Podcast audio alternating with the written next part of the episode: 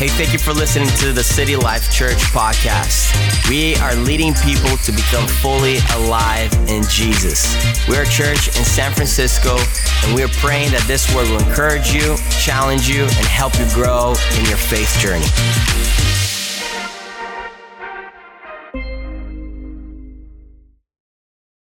All right, let's jump into the word today.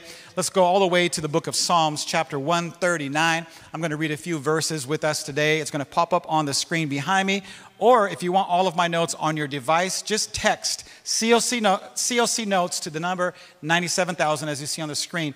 And then all my notes will jump onto your device and you can preach with me today. Psalms 139, verse 13, it says this You made all the delicate inner parts of my body and knit me together in my mother's womb. Thank you for making me so wonderfully complex. Anybody a little complex up in here? We're all fearfully and wonderfully made. And the psalmist is telling God, Your workmanship is marvelous. How well I know it. You watched me as I, as I was being formed in utter seclusion, as I was woven together in the dark of the womb. You saw me before I was born, and every day of my life was recorded in your book. Watch this.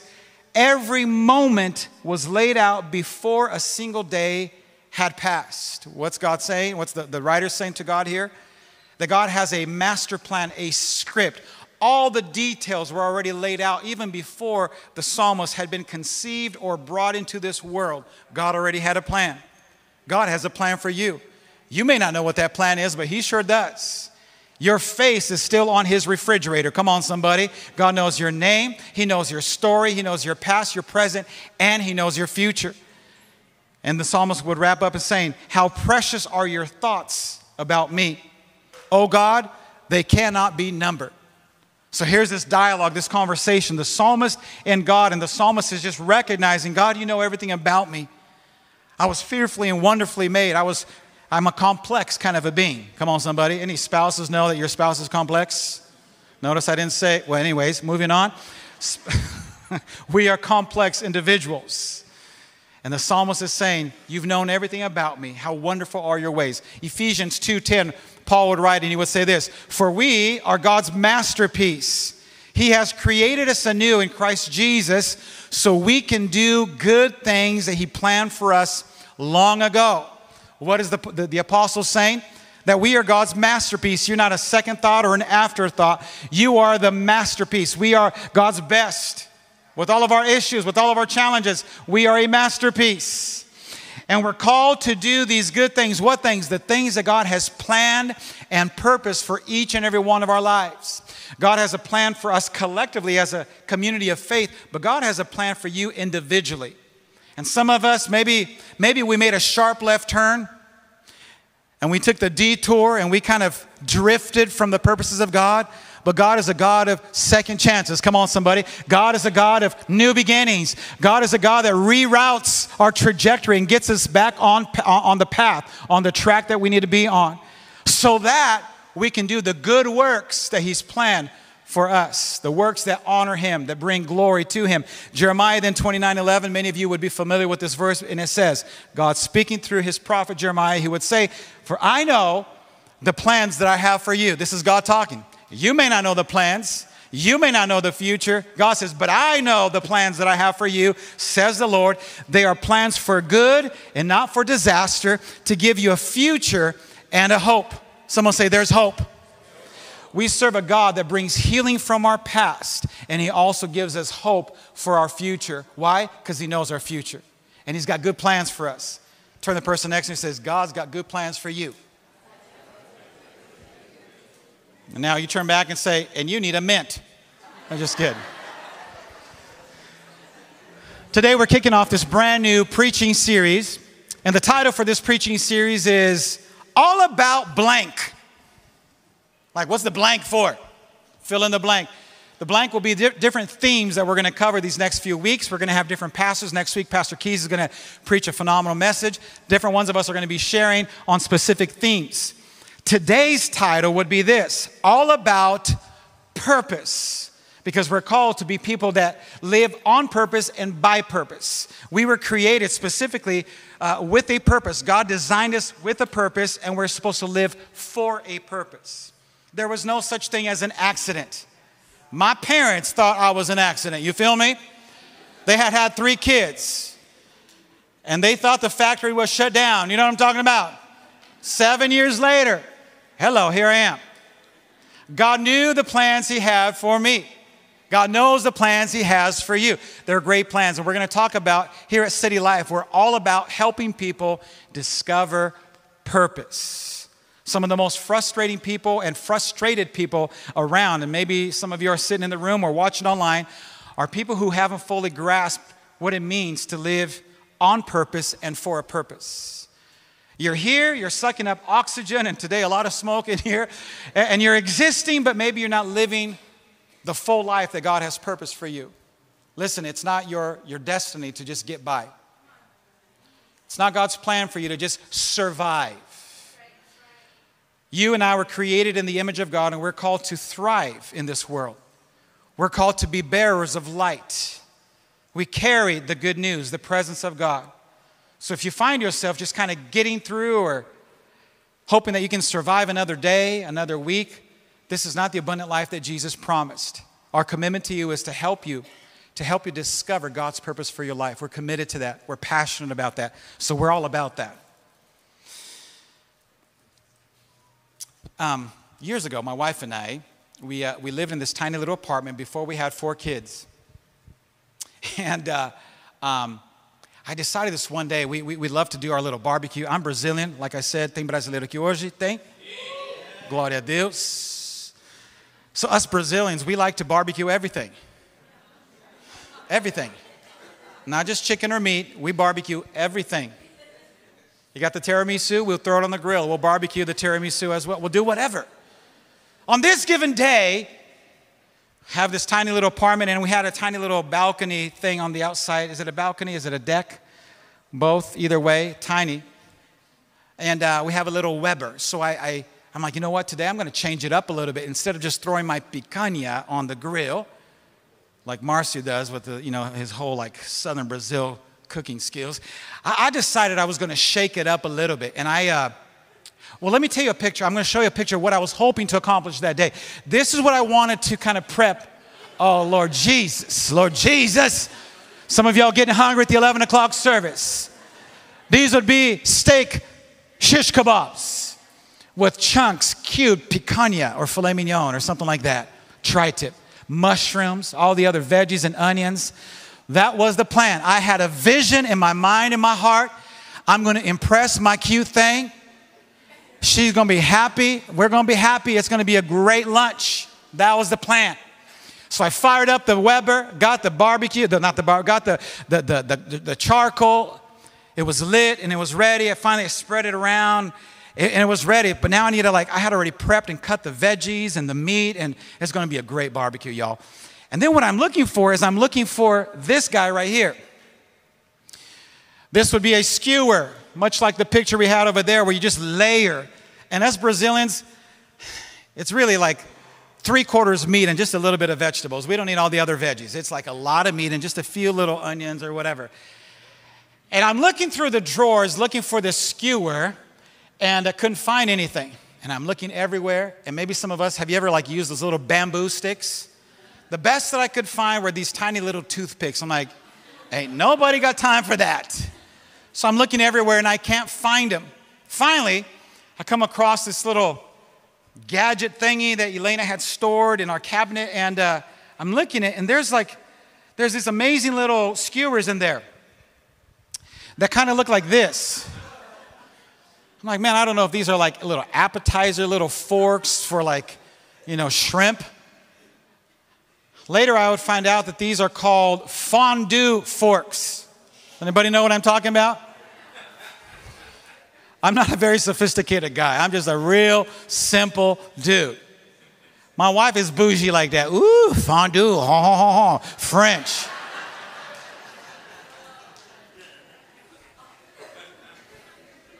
I, I didn't realize that these are, are used for like maybe small pieces of bread and then you dip it in like the melted cheese. Take one little bite, mmm. Or maybe if you got like a sweet tooth, maybe you melt some chocolate and you, and you dip some marshmallows in the chocolate, and it's one marshmallow at a time. Well, that day I had a need for churrasco. I had a need for some steak. I had a need for some steak shish kebabs. And I didn't have the proper tools, but I found me a wannabe little skewer right here.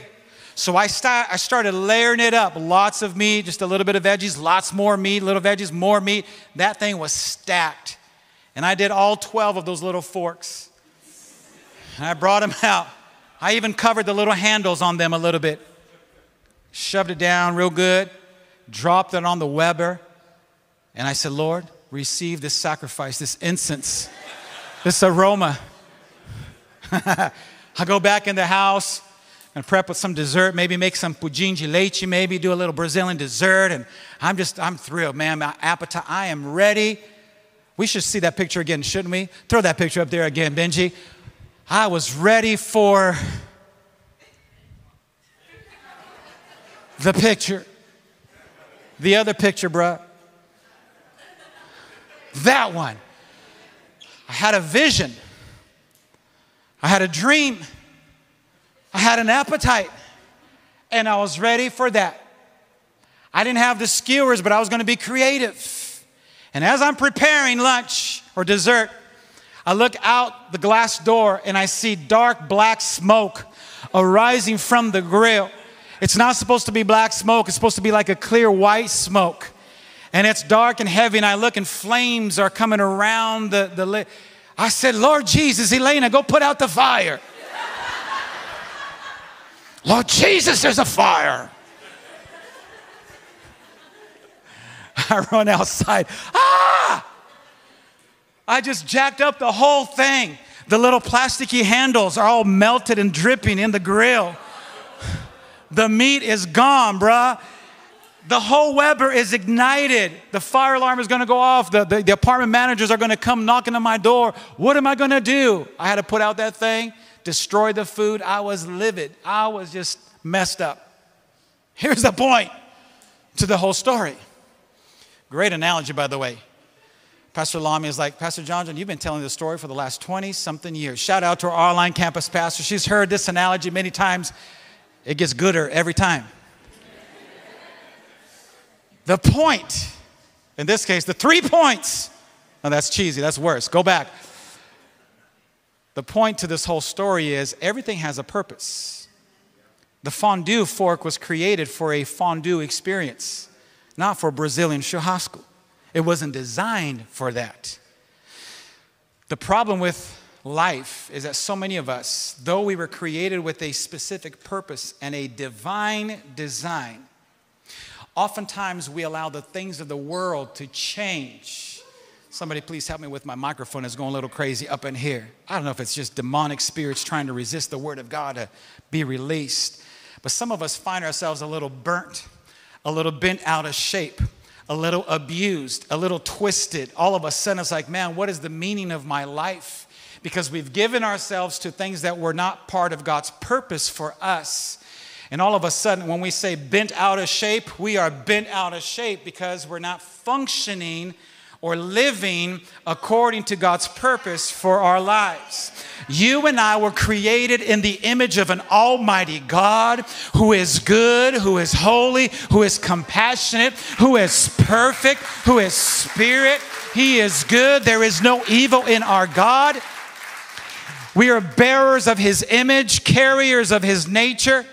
And yet, oftentimes, because of compromise and because of the cursed world that we live in, we find ourselves miserable and frustrated, depressed, suicidal. Why?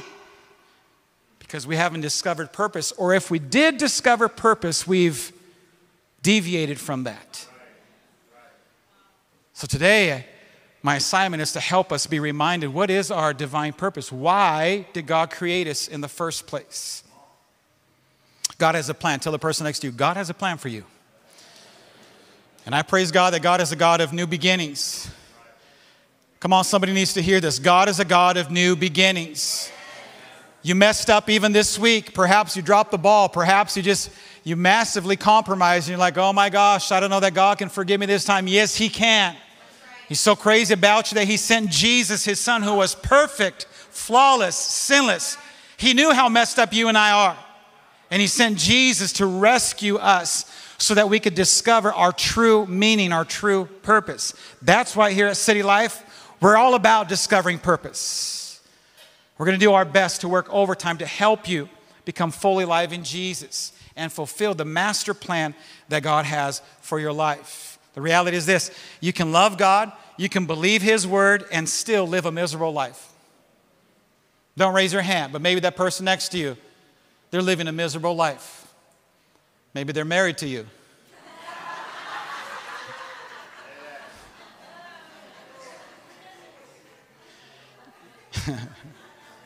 That's a whole nother preaching series right there. You can actually know Bible stories, know about God, and actually have the fear of the Lord to an extent. Love God long distance and still be unfulfilled. Life is not meant to be easy, it's not a cakewalk. From the moment that you give your life to Jesus, He never promised that it was going to be a cakewalk, an easy journey. He would say things like, By and by, offenses will come. People are going to tick you off. People are going to say things about you and to you. People are going to hurt you. Setbacks will happen. Talks about the righteous person.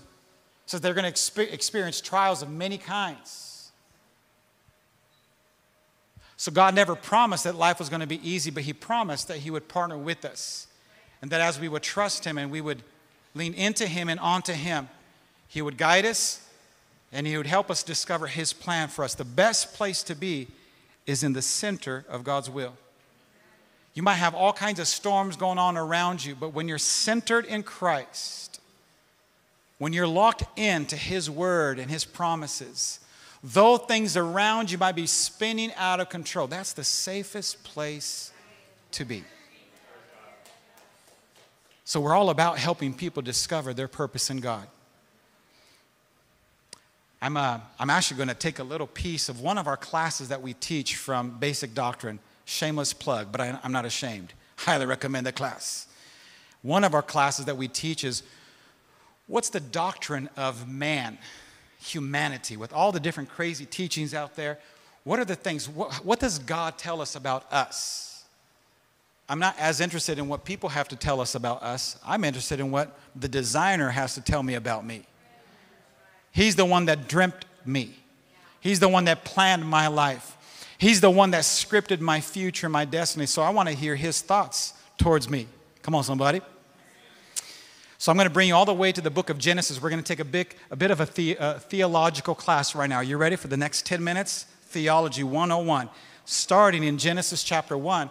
These three verses, if you unpack them and you study them in depth in the Hebrew language, it tells you four principles of why God created us. So let me bring you to Genesis 1:26. It says this: Then God said, "Let us make human beings in our image to be like us." Pause. God is three parts Father, Son, Holy Spirit. The triunity of God Father, Son, Holy Spirit. And he is talking to the deity of himself, and he says, Let us create man in our image, human beings in our image. And it says, And they will reign over the fish in the sea, the birds in the sky, and the livestock. Someone say picanha. Woo! That's steak in Portuguese. Come on. All the livestock and all the wild animals on the earth and the small animals that scurry along the ground. So God created human beings in his own image, not in the image of something else, not a, not a counterfeit image, not another creature or creation. He created you and I in his own image. That right there should just bring the goosebumps to somebody. In the image of God, He created them, male and female, He created them. Then God, watch, God blessed them. Somebody needs to hear that today. He blessed them before they did anything for Him. He had already blessed them, He had already placed His stamp of approval upon them. He already had a master plan for each and every one of them, and that includes you and me. We were blessed before we even started. God blessed them and he said, Be fruitful and multiply, fill the earth and govern it, reign over the fish in the sea, the birds in the sky, and all the animals that scurry along the ground. Four words that I'm going to share with you today, found from these three verses. Four principles, the fourfold purpose of why God created humans. Number one is the word relationship. God wants us to know Him. Now, He created the animal kingdom, and it's like, man, I, I, fell into, let me, let, me, let me tell you about my youth pastoring days. I, I, was a youth pastor, and I started a journey with hair. And youth ministry does terrible things to youth pastors. I had this one, one young person come to me uh, in my earlier years, and they said, Pastor JonJon, my dog died. I said, rough. That's, that's terrible, right?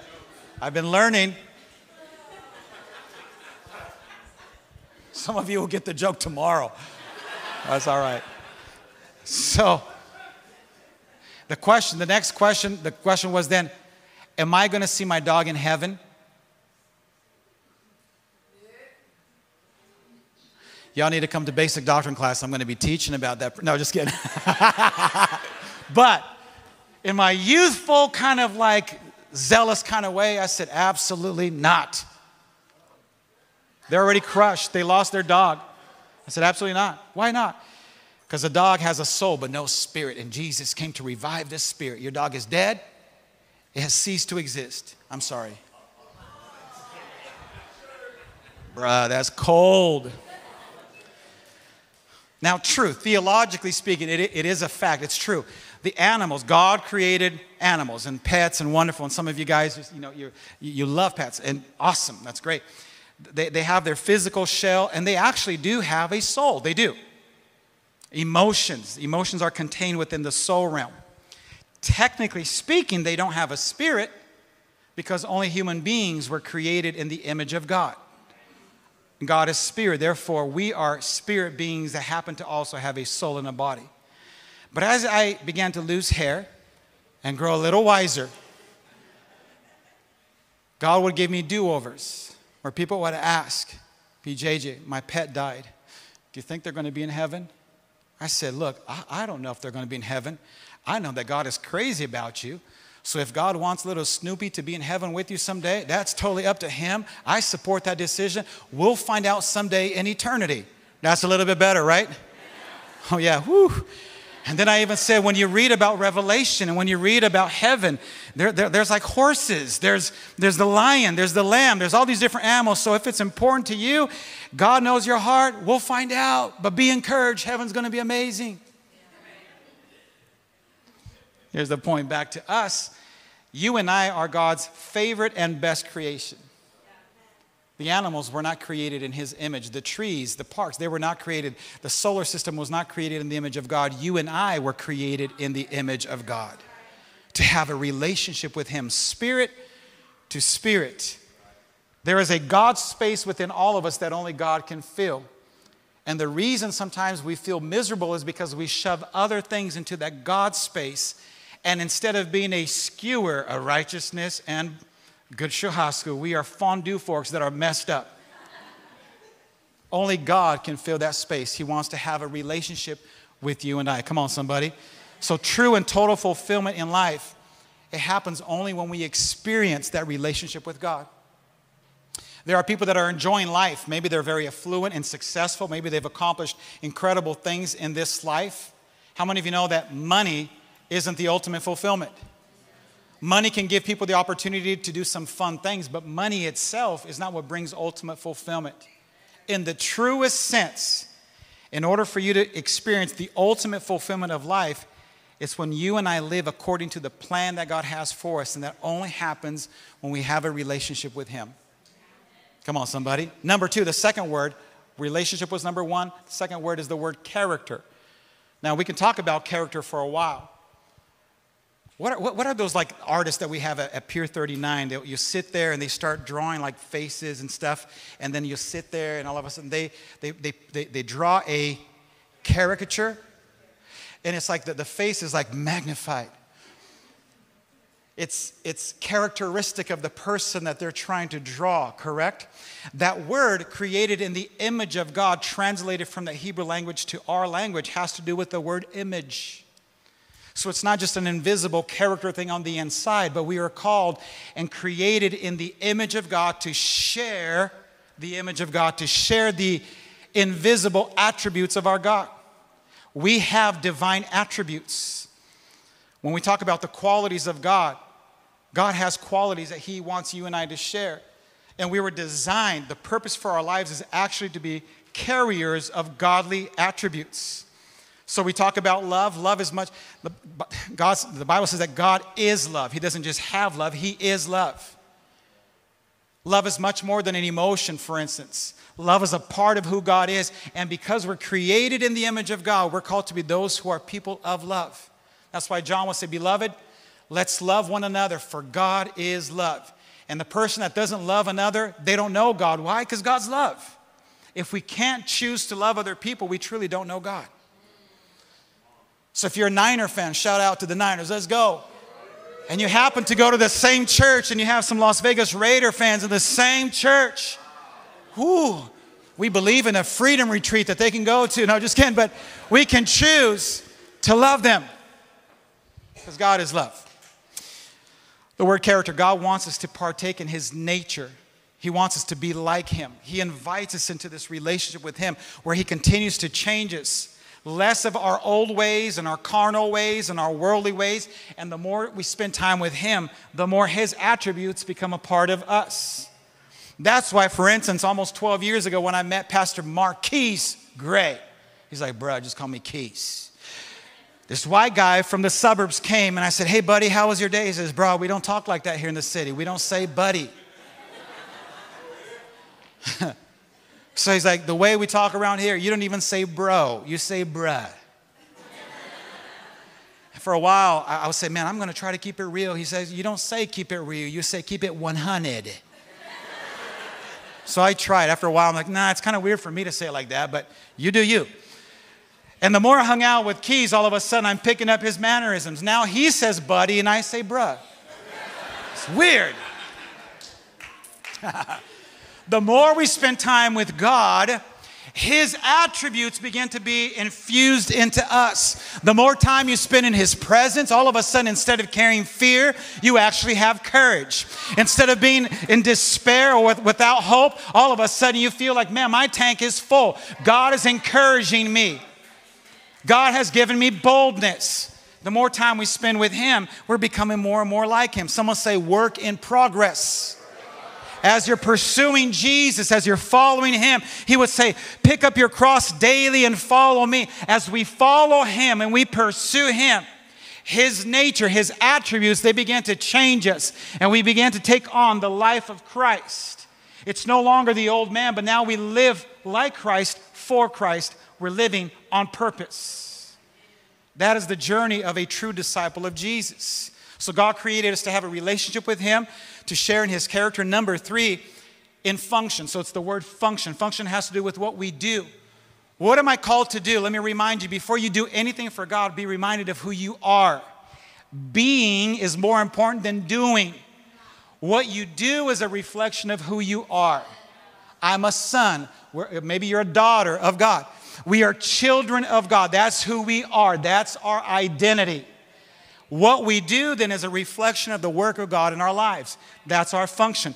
Why are we here on this planet sucking up oxygen? Because there is a mission for each and every one of us. There is a God assignment for each and every one of us. There is a plan that God has, and the Bible says they're good plans, good things. So we come in alignment with the will of God, and then we fulfill the plans that God designed us to fulfill. So it's the word function. God wants all of humanity to look like Him internally, and then He wants us to work for Him externally. Come on, somebody. Do the things and accomplish the things that He has purposed for us. God wants us to learn how to be good stewards of what He's entrusted into us. Different ones of us have different personalities, temperaments. People get Pastor Isaac and I confused. He's a white bald guy, just came back from vacation, so now he's got this tan. There's a sweet lady, you've been coming to church. I love you. Love you, love you, love you. I'm not Pastor Isaac, though. I'm PJJ. She comes and says hello to me on Sundays. Pastor Isaac, good to see you. I'm like, hey.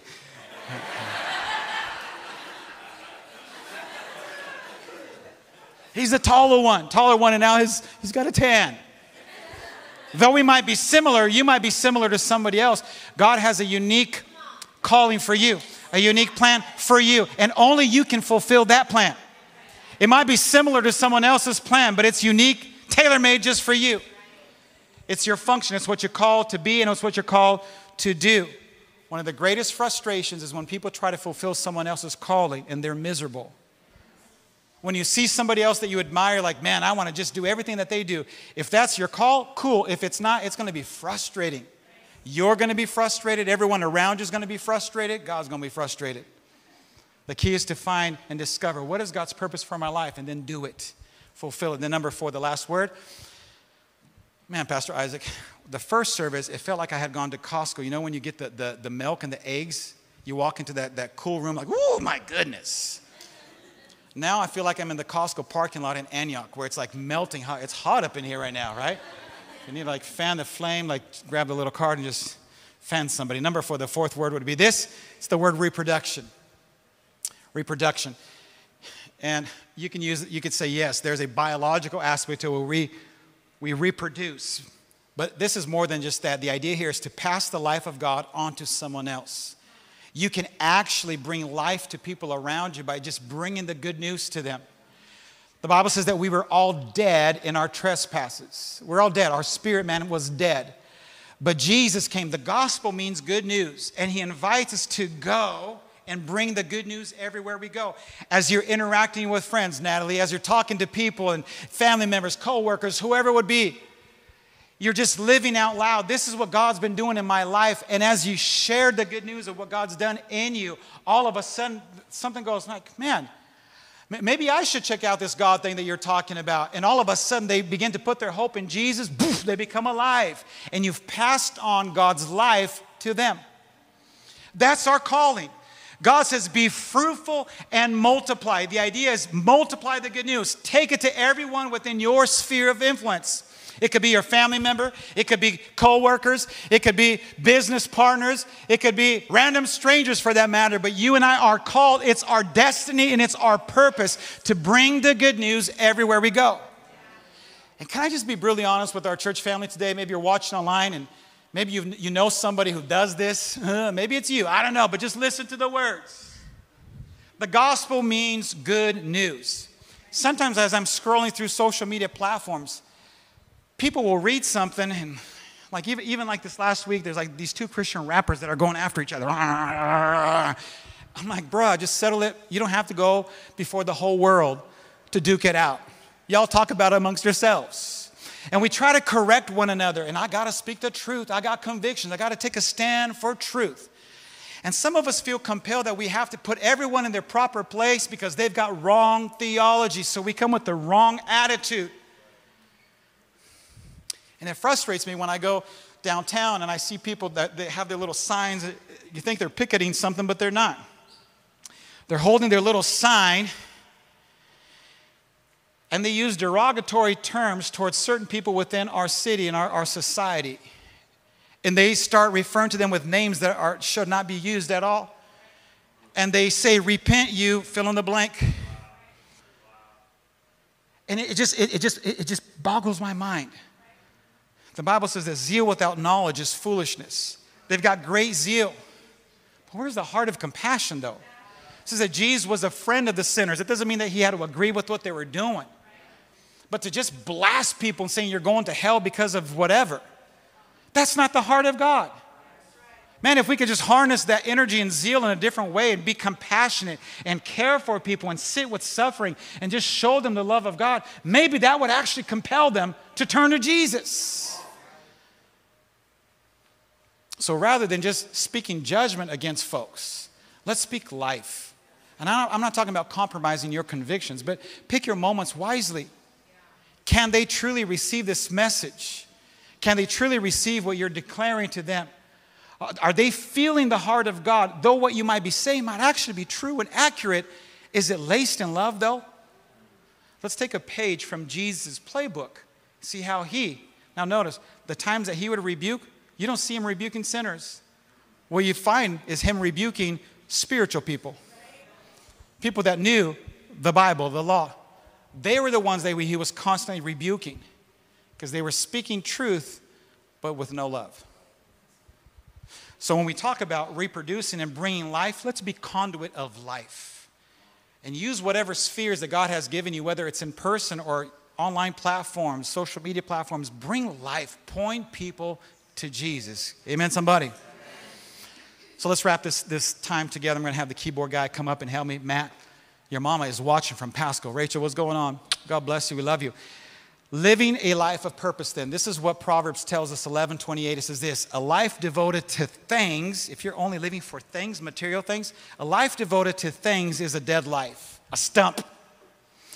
A God shaped life, though, is a flourishing tree.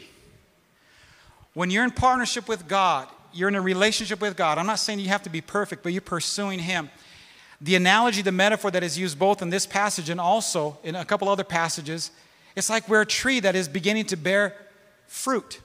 We begin to flourish. Jeremiah 17, for instance, it says this Blessed are those who trust in the Lord. They are like trees planted along a riverbank with roots that reach deep into the water. Such trees are not bothered by the heat or worried by, by long months of drought. Their leaves, they stay green and they go right on producing delicious fruit. Similar to Psalms chapter 1 Blessed is the man who doesn't listen to all kinds of negativity and hang around the wrong influences, but this person meditates on the Word of God day and night. It says, This person is like a tree planted by waters, whose leaves never wither, who bears forth fruit in every season. It's speaking of a, of a person who has discovered purpose. My purpose is to be rooted in Jesus. My purpose is to be rooted on God's promises. Our purpose is to be fully rooted in the plans that God has for our lives. And in doing so, God produces good things in our life and we experience true fulfillment. Living a life of purpose, it means living according to the original blueprint. What is the master plan that God has for you? He knows. The question is, do we know? And let me just kind of cue you in. We never get to see the full picture. He has to teach us, and He continues to unfold the plan. What's next? Maybe you're a junior in high school. I got two more years of high school. Then what's next? As you're pursuing Him, continue to unfold the next steps. And you'll continue, and you've already got a sense of the greatness of that destiny that God has for you, Sela. You already have that sense. Now, the strategy of what the next steps are, it comes from just listening to Him. What doors will He open for you? God has great plans for you, He's got great plans for all of us. Living a life of purpose, it means living a life of fruitfulness and fulfillment. If you had to do like a personal survey, just examine your own heart and your own life, Jesus says, We will recognize them, or they will recognize you by your fruit. What is the fruit that is being produced in your life? Have you drifted a little bit from God's purpose for your life? Have you just been kind of getting through, getting by, but not living the abundant life? Why would that be then? If God has great things in store for you, where is that fruit that we're reading of right here? Comes back to us being centered in Christ. Going back to that place, God, would you reveal your heart and your ways? I want to just be like you, Lord Jesus. Less of me, more of you. I read this article by this one preacher gal. Her name is Joey. I forgot her last name, but three words that she communicated. I said, Man, that is such, such truth right there. Um, she said, Three enemies of living a life of purpose. She said these three words, and I, I'm like, Man, I got to share this. Three words compare, insecurity, and shame. Such a profound thought people that drift purpose are people that oftentimes are just comparing themselves to others. I've already mentioned that earlier. It's a, it's a frustrating, miserable journey if you're constantly comparing yourself to others. In leadership development, I think that we should always strive to become like people that we admire, but recognize that their call is still different than yours. You might have similar interests and passions and opportunities, but your call is unique. How to discover that? Go to the Word of God. God, speak to me through your Word. Go to that place of prayer. God, would you quicken your thoughts? Would you quicken your, your words over me, your plans? Would you reveal those plans to me? The second word is insecurity. Basically, insecurity, it intimidates people. Insecurity is like, oh man, I, I could never mount to being what God says I can. Listen, it's not about you in the first place. You're way overthinking it. You're looking at yourself way too much. Insecurity has to do with seeing ourselves differently than how God sees us, rooted in pride. Finally, the third word is the word shame. Shame has to do with hiding. You're running from your call. You, you're ashamed of past mistakes, disappointments, failures. So you're, you're ashamed of yourself. So you hide and you're not living the purposeful life that God created you to live. That's not the abundant life. That's not what God has for us. Years ago, one of my favorite authors, Rick Warren, wrote a book, Purpose Driven Life. I left it in the notes. If you haven't read that book yet, you've been missing out. This whole conversation could go for way more than a preaching series, it could go for an entire year. Rick writes this book, there's 40 chapters, You're like, oh my gosh, it's a huge book. Now, each tab chapter is very, very short, a couple little pages, but so practical. Talking about how to live a life eh, of purpose, discovering your purpose. How many of you read that book before? Purpose Driven Life. Many of us have. If you haven't, I'm telling you, go to Amazon, order that book either on your Kindle or get the printed one. It's going to bless you. It's a devotional book. It's going to absolutely bless you. As I wrap up this time right here, my hope and my prayer is more than my words today. I'm, I'm praying and hoping that the Holy Spirit has spoken to your heart and reminded you that you're important to Him, that you were created for a purpose, to live on purpose. You were created by design, divine, divine design. You weren't an accident. Even if your parents, come on, somebody, weren't planning on you coming around. God knew you. He calls you by name. He's got a master plan that is incredible. And in the natural, you can't fulfill it on your own. You have to be linked up to Him. You have to have that relationship with Him. God, like I mentioned earlier, God is a God of new beginnings, second chances. For maybe some stubborn people like me, God of the 100th chance. Wherever you're at in your journey, God wants to capture your heart again. He wants to help you, He wants to reveal His plans to you so that you can live a life of purpose. Amen, somebody? As we do every service, I this is my favorite prayer of the week, and it's the prayer of helping people get right with God. Maybe you came to church, or maybe you're watching online or online campus right now, and you're hearing these words and you recognize, like, man, I, I haven't been right with God. I need to surrender fully to Him. Maybe one of two situations has played out in your life. Maybe, maybe to be brutally honest, you've never given Him the opportunity to be the designated driver in your life. You've been driving your own life. You've been calling all the shots. You've been your own boss. You've never surrendered to anything or anyone else. And it's like, I'm the one in control. And you recognize, man, this isn't sustainable. I need God to help. Maybe that's your story.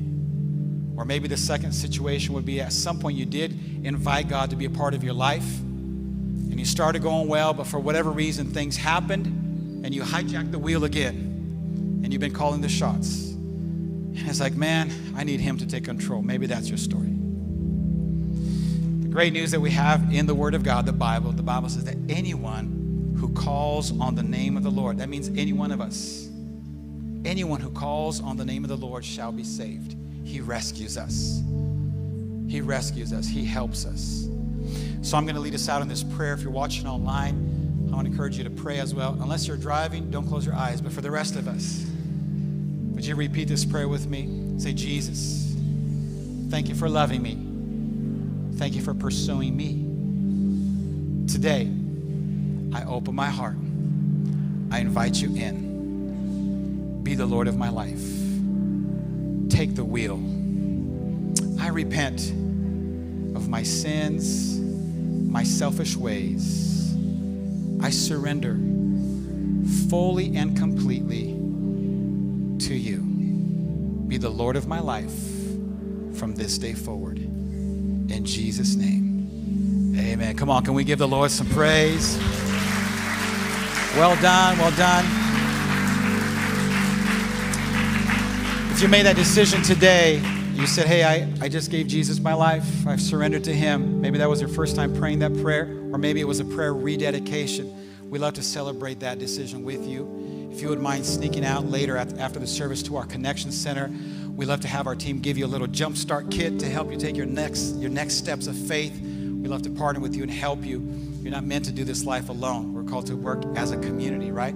So we love to celebrate. And then there's a gift for you there too. That's pretty cool and a few little goodies. So be sure to come and let our team know at the Connection Center. And uh, for the rest of us, listen, God has a great plan for each and every one of us.